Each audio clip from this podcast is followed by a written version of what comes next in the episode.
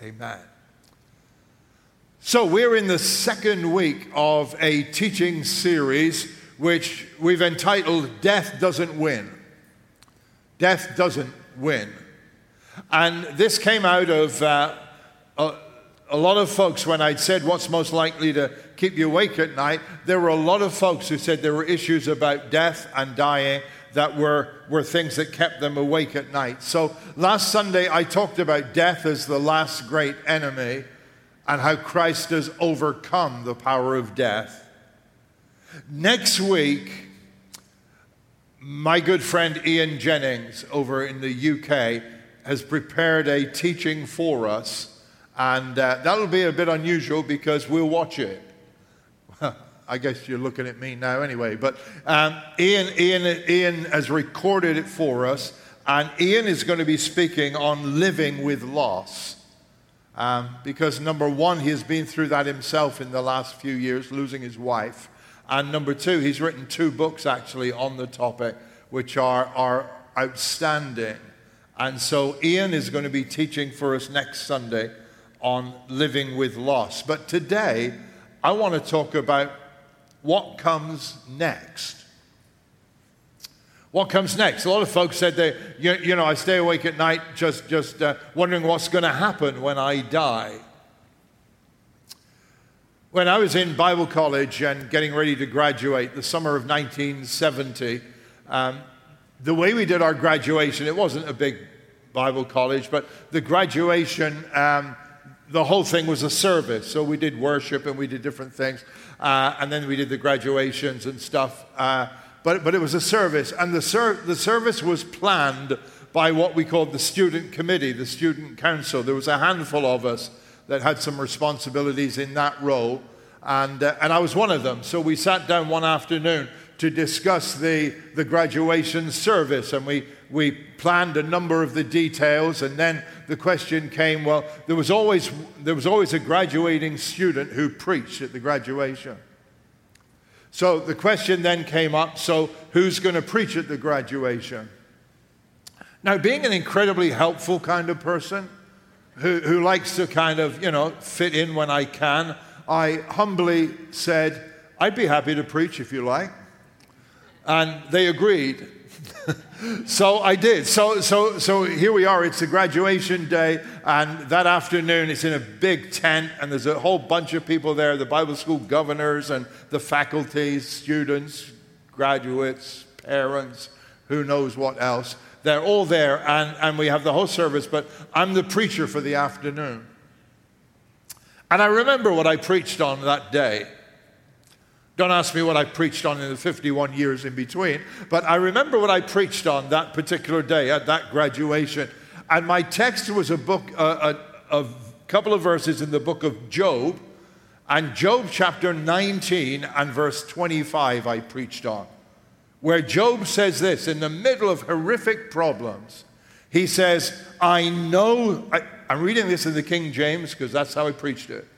He said, I know that my Redeemer liveth, and that he shall stand at the latter day upon the earth. And though after my skin worms destroy this body, yet in my flesh shall I see God. And that was what I preached on at, at my graduation. And I remember, because most of you know, I try to break sermons down into points, right? and you breathe a sigh of relief if it's only three, because at least it will be a reasonable length sermon. I've got five today. Anyway, so. So I broke it down. And, and, and, and I, I said, you know, Job, number one, was certain of Christ's coming. I know that my Redeemer lives. He was certain. And, and, and then, then I said, he talked about the character of his coming. Jesus will come as my Redeemer. And then I talked about the consequence of his coming. And Job says this I mean, this is gruesome, I know. Though after my skin worms destroy this body, yet in my flesh shall I see God. And I just want to tell you this standing here 51 years later, I'm still as convinced as ever of the words that Job wrote in that day because I know, I know I will see God. And, and, and, that, thank God. You want to know what comes next? There's the short answer I will see God. There was no question in his mind. He talked about the Redeemer. Jesus hadn't even come yet, but he said, I know there's a Redeemer. I know there's a Redeemer that's coming, and I know that because of him, I will see God. There is so much that is a little confusing in the Bible when you talk about how things all fall into place after this life. I'm not going to talk about those. I'm going to talk about the things that are absolutely crystal clear. Like John's Gospel, chapter 14, where Jesus said to his disciples in verse 2, He said, My Father's house has many rooms. If it were not so, would I have told you that I am going to prepare a place for you? And if I go and prepare a place for you, I will come again and take you to be with me that you also may be where I am. Now, the Bible makes it very clear, Jesus himself did, that he would come to earth a second time. But I'm not convinced that John 14, 2 and 3 just only refers to the second coming of Christ. If I go prepare a place for you, I'm going to come back and I will take you to be with me. Now, if I take that at face value, it is my personal conviction, and I'll, I'll leave it there. You can take it or leave it yourself. I, it is my personal conviction that no follower of Jesus dies alone. Jesus said, I will come and take you to be with me. Now, Statistically, over 100 people worldwide die every minute. So, you being a realist may say to me, Well, that's pretty crazy, Roger. 100 people die every minute. You know, Jesus can't come to each one of them individually and take them home. So, let me ask you a question Was Jesus with you when you got up this morning? Yes. No, he couldn't have been. He was with me. right? Work that one out. Work that one out. He is God. He can do stuff that our brains can't fathom. So he is in one place right with us, but it's like, you know, God's here with us this morning. I mean, I feel sorry for Integrity Church up the road because God's here. Now, don't ask me how, but I totally believe that when Jesus said, I will come and I will take you. That every follower of Jesus is taken by the Lord Himself into heaven. What happens then? What, ha- what does happen next? What comes when we die? For the follower of Christ, the believer in Jesus, it's real simple. If I'm not here, I'm there. Real straightforward. 2 Corinthians 5, verse 6. We are always confident and know as long as we're at home in the body, we are away from the Lord. So I'm here now in a human body, so I'm not in the presence of the Lord in the sense of being in heaven, right? As long as I'm here, I'm not there. That's pretty logical. We good so far? But then verse 8 says, We're confident, I say, and we prefer to be away from the body and at home with the Lord. If I'm here, I'm not there. If I'm not here, I'm there. Did I confuse you yet? Right? That's, that's the bottom line. I know, I know there's perhaps a number of you who were kind of raised on the concept of there's the in between place. There's no purgatory in the Bible. There's no purgatory in the teaching of Jesus. There's no waiting place. It's dead simple. If I'm in the body, I'm not there at home with the Lord. If I'm not living in this body anymore, I am at home with the Lord. What comes next? Living with Jesus comes next. Immediately, straight away.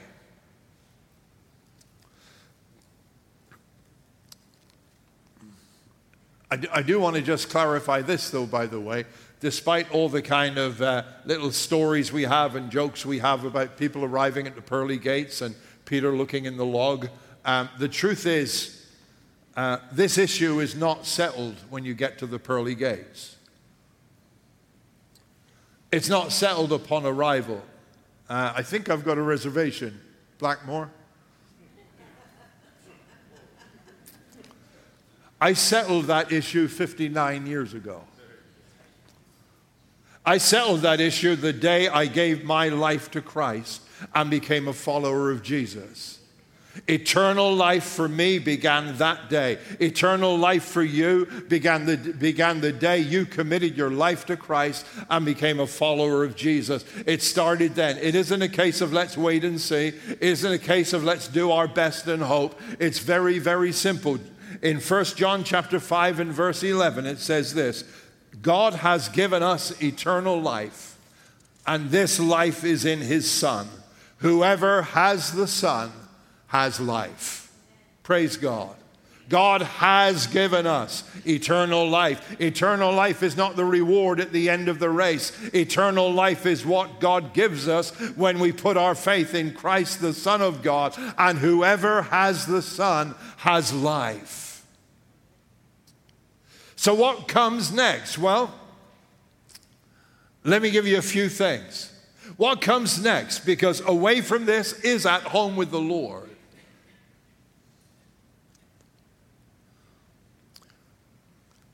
I'm going to deviate here. I, didn't put this in my notes, and I hesitate saying it, but I'm going to say it. My wife now is holding her breath. Um, for those of you who lost loved ones, and some of you relatively recently, this is where faith really chips in. I believe, we do believe, we believe what the word says. They are at home with the Lord. At home with the Lord. Done deal. Settled. Be at peace in your own spirits. Not here, there. No question. So, what's it like? Well, I'll tell you what it's like. Number one, heaven's a place of rejoicing. Heaven's like a party city.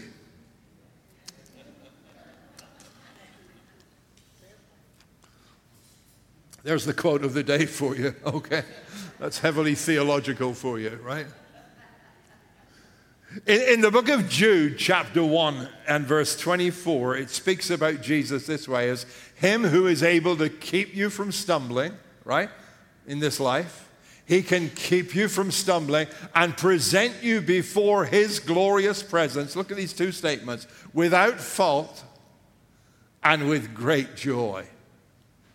See, the Bible tells us when we see Jesus, we will be like Him. So in that instant, we are without fault. But look at the next bit and with great joy. Heaven's a place of incredible happiness. Now, when you look at that verse in, in Jude, there, verse 24, um, I look at that verse and I read it, and I was rereading it and rereading it, and I'm trying to think who does the joy belong to in that statement? It says, He will present us before His glorious presence with great joy. And the conclusion I came to is it's on both sides there's great joy on our part at seeing the Lord, but you know what? There's great joy on His part at us being with Him finally.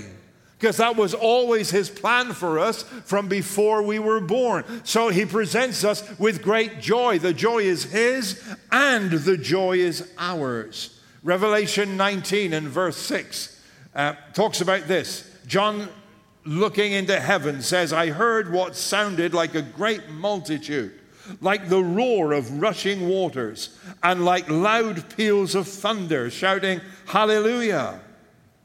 For our Lord God Almighty reigns. Let us rejoice and be glad and give him glory, for the wedding of the Lamb has come, and his bride has made herself ready. So, you, you, know what it's, you, you, know what it's like at a wedding sometimes, and the DJ's up there, and he like, he's like, come on, everybody, make some noise. You know the deal? Apparently, for some reason, I can't understand it, they had to do this in heaven too. I mean, if, if they weren't motivated enough, it's like, come on, let's do this, let's hear it for the bride and groom. And in the Bible, the bridegroom is Jesus. And the bride is the church. Everyone who knows him, everyone who trusts him. And here in Revelation, John hears somebody saying, Come on, everybody, make some more noise.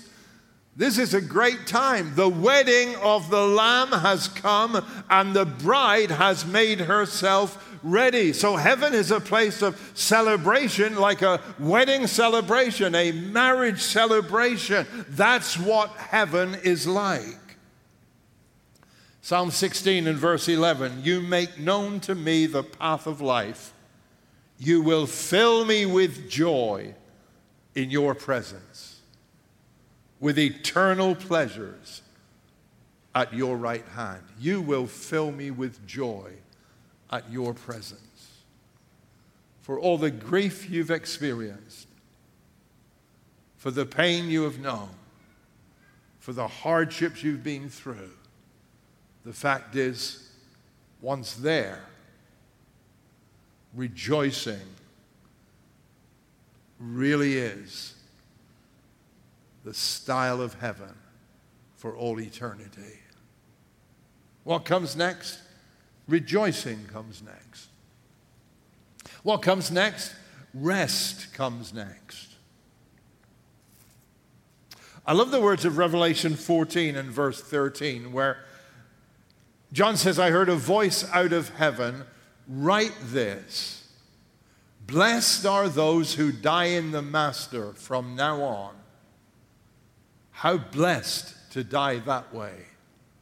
Yes, says the Spirit and blessed rest from their hard, hard work. None of what they've done is wasted.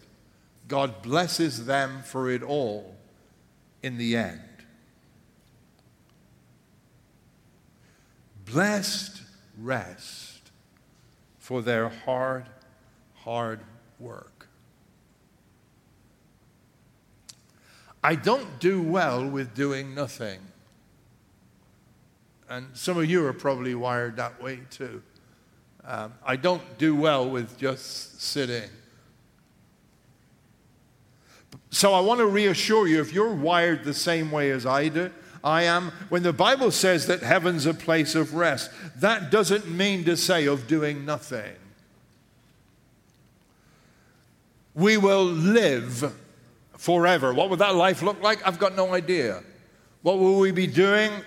I, am not really sure, but when the Bible talks about rest, we will rest from things like sickness, pain, anxiety, fear. In fact, take away all the things that make this world unlike heaven, and you're left with heaven. Rest.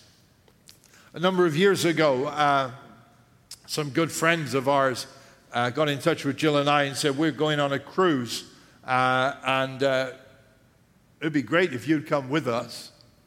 So they told us about the cruise. Now, it was, uh, it was a Southern Gospel cruise, which there's probably at least three other people in here that would appreciate apart from me. So it was, you know, so they had Southern Gospel bands and there were concerts and they had a couple of good preachers and there was a service in the evening if you wanted to go, and different things on it, Christian comedians and all kinds of stuff. Looked a great cruise. And, and I looked at the information, and we kind of, Jill and I looked at each other and thought, ooh, can we really afford this? And then our friends called back and said, what do you think? And I said, well, we're still thinking about it. They said, well, we'll pay, of course. Okay, I just finished thinking about it. that took care of that obstacle. and uh, I had never been on a cruise before. Now, this is going back a few years, okay? So, so here, here was the deal. So, you know, it's like when you go on vacation, you got a zillion things to take care of, and you're kind of running yourself ragged in the week leading up to it. So when the day comes, you're, you know, to leave, you're pretty exhausted already. So we do that, and we get to wherever we were going out of Fort Lauderdale, I think. And we get to Fort Lauderdale, we get on, we get on the cruise ship and settle into our cabin and whatever else. And, and then we are sitting on the back of the ship. Um, and it begins to pull away from the harbor. Now, for some of you, this may be difficult to conceive. There was an era when you did not have a cell phone to take with you everywhere you went and could not be contacted every breathing moment of the day. And that was back in that era. And as the ship pulled away from the harbor, the sense of peace and rest that came over me was unbelievable. I had nothing more to think about because they were driving, right? No meals to think about, it was taken care of.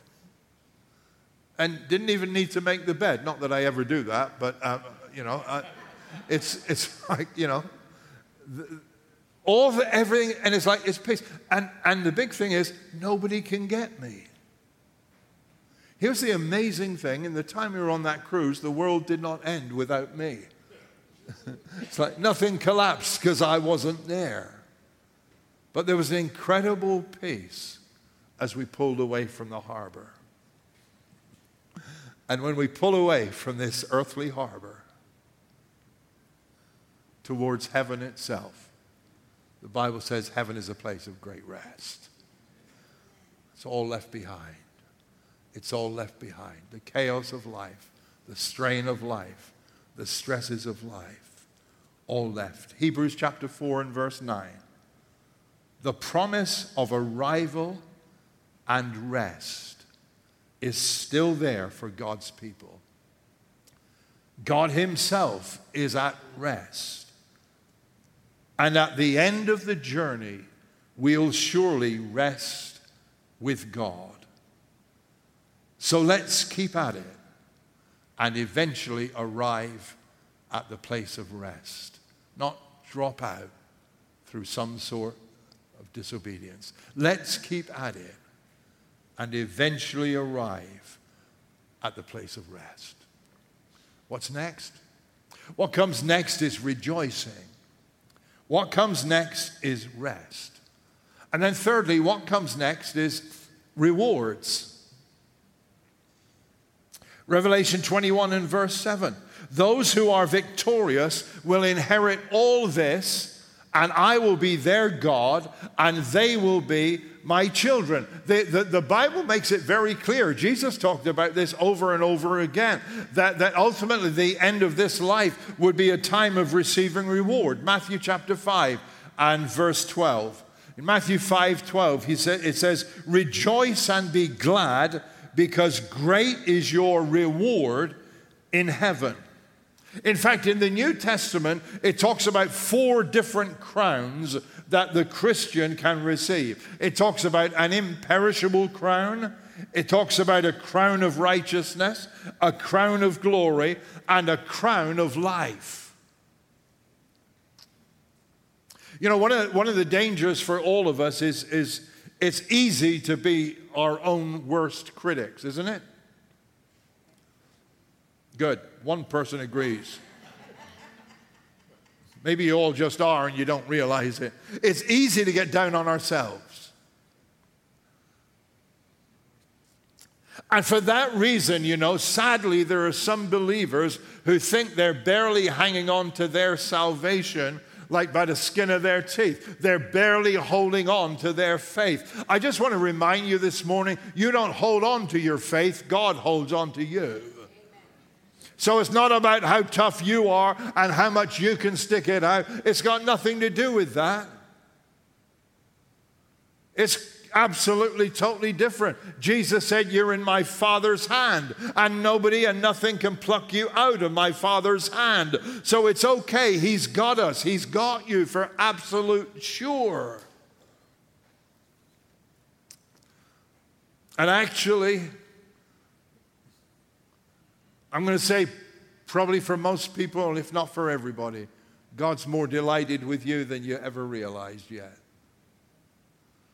But you'll realize it in that day when He rewards you for who you are, for how you are. The reward of crowns is the picture that's given. But then, I, I, love the, I, I love the outcome of that. Revelation 4, verse 2 talks about the worshippers around the throne of God. 4, verse 10, and says, says this They lay their crowns before the throne. It's like, God, thank you, but I don't deserve this. They lay their crowns before the throne and say, You are worthy, our Lord and God, to receive glory and honor and power, for you created all things, and by your will they were created and they have their being. God, thanks so much, but you know what? You did this. You did this. One of the things we'll be doing a lot of in heaven is worship. The fourth thing heaven is a place of rejoicing, of rest, of rewards. Heaven is a place of reunions. Thank God.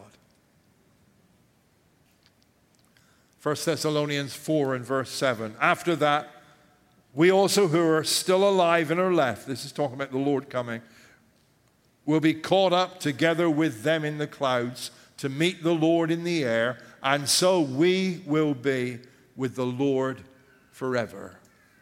We will be with the Lord forever. Relationships, I said this last week, relationships that were special in life will be perfected in heaven.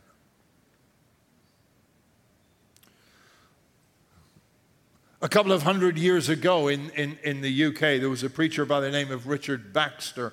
Uh, and Baxter, talking about heaven, said this I know that Christ is all in all, and that it is the presence of God that makes heaven heaven. But yet, it sweetens the thoughts of that place to me, knowing there's such a multitude of my most dear and precious friends. It sweetens the thought, knowing there is such a multitude of my most dear and precious friends. And as we go through this journey, the older we get, the sweeter heaven becomes in that way. Because the more, the longer we live, the more people we have who go ahead of us and that we are looking forward to and longing to seeing again. And Thessalonians tells us, and we will then be with the Lord forever. Heaven is a place of reunions. So when we're talking about what comes next, I've got to put this in, I, have got to put this next bit in to be faithful to what Scripture says. And I've got to say this when you're thinking about what comes next, what comes next for some people will be regrets. I'm not talking about anyone who's put their trust in Christ. You know, don't give me that stuff. Years ago, there was a popular Christian song around, and you sing, By and by, when I look on his face, I'll wish I had given him more. It's like, I feel bad when I see Jesus. No, you won't feel bad when you see Jesus. You'll be glad when you see Jesus, and Jesus will be glad that you're there too. So forget that stuff, okay? I'm not talking about regrets on the part of those who do not know the Lord, on the part of those who know the Lord. But I've got to say, heaven is not the universal destination. If it was, Jesus did not need to come in the first place, and Jesus did not need to die. Christ came to take our sin, to pay the penalty. Christ came to defeat death so that we would not be held by death and so that we could have eternal life. But the reality is, not everybody gets to go to heaven. Now, I know that a lot of people like to kind of soften the message nowadays and say, say, well, you know what? I don't believe God's like that. Well, you need to read the book. It's like you don't get to define what God's like, God gets to define what God's like. I can't believe God would send anybody to hell. He doesn't, they choose. Sorry, that's the truth. If you reject Christ, if you choose to live without God, then God won't invade your privacy for eternity either. Revelation 20, verse 12. And I saw the dead, great and small, standing before the throne, and books were opened. Another book was opened, which is the book of life. The dead were judged according to what they had done, as recorded in the books. Okay, I want you to get, I want you to get a grasp of that, particularly those of you that are believers. Okay, so the books, the, the books were open, the records were open, and it says that people were judged according to what was written in the books. I want you to notice there, two books were open, at least. So if there was the record of your life in one book, there's another book in heaven. It's called the Book of Life. And if the first book has got the record of your life, and if the first book had in it all the, all the pluses, all the minuses, all the good, all the bad, the reality is, and you've got to get a grip of this and you've got to really hold on to this, the second book totally overrules anything and everything that's written in the first book. If your name is written in the book of life, then heaven is yours. Book of life trumps everything else. Nothing can separate us from the love of God that is in Christ Jesus. So, when the Bible says they're judged from there, you know what? There is no judgment, though, for those that are in Christ Jesus. But verse 15 anyone whose name was not found written in the book of life was thrown into the lake of fire. So the record's open. You're in the book of life. Good. Record doesn't matter. Jesus died for you. The records are open. Your name is not in the book of life. There's an issue.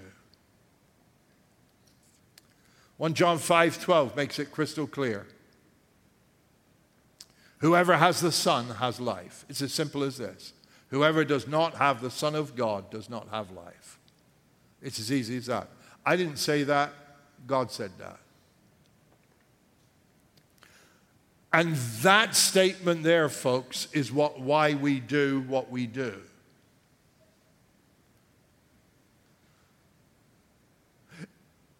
It might be an oft repeated statement that we exist to seek and to save the lost. But we do because this is what's at stake. When we're feeding the hungry, giving them food is not the end game.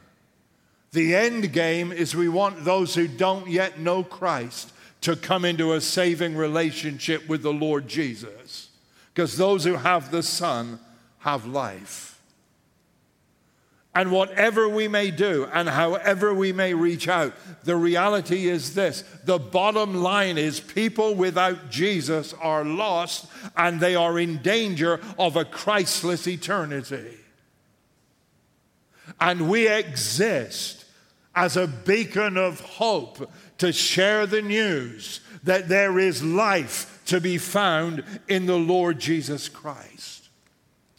Jude 22 says this You must show mercy to those whose faith is wavering, rescue others by snatching them from the flames of judgment.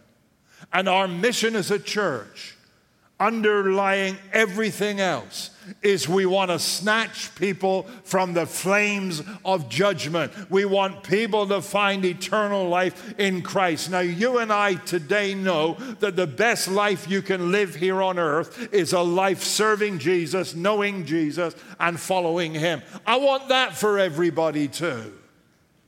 But even more than that, I want them for eternity to be able to rejoice in the presence of the Lord, to rest in the presence of the Lord. I want them to be rewarded when Jesus comes back and reunited with those they love in heaven. That's why we do what we do. For all of us today, let's remind ourselves of this. I'll tell you a little story that I'm done. In in the city of Valladolid in Spain, there's a statue. Christopher Columbus died there in 1506, and there's a monument to Columbus there in the city. And one of the interesting features on that memorial statue is that it has a lion eating one of the words that's printed there. There are three Latin words that are printed there ne plus ultra.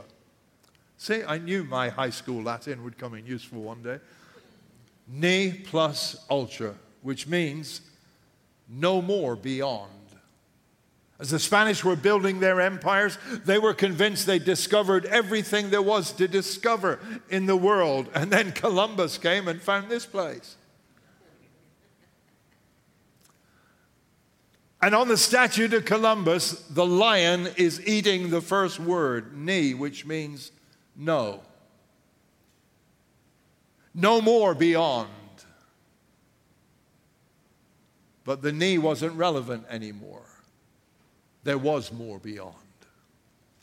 And folks, let's never lose sight of the fact there's more beyond. There's more beyond. Fix our eyes on Jesus, the author and the finisher of our faith. Let's pray together.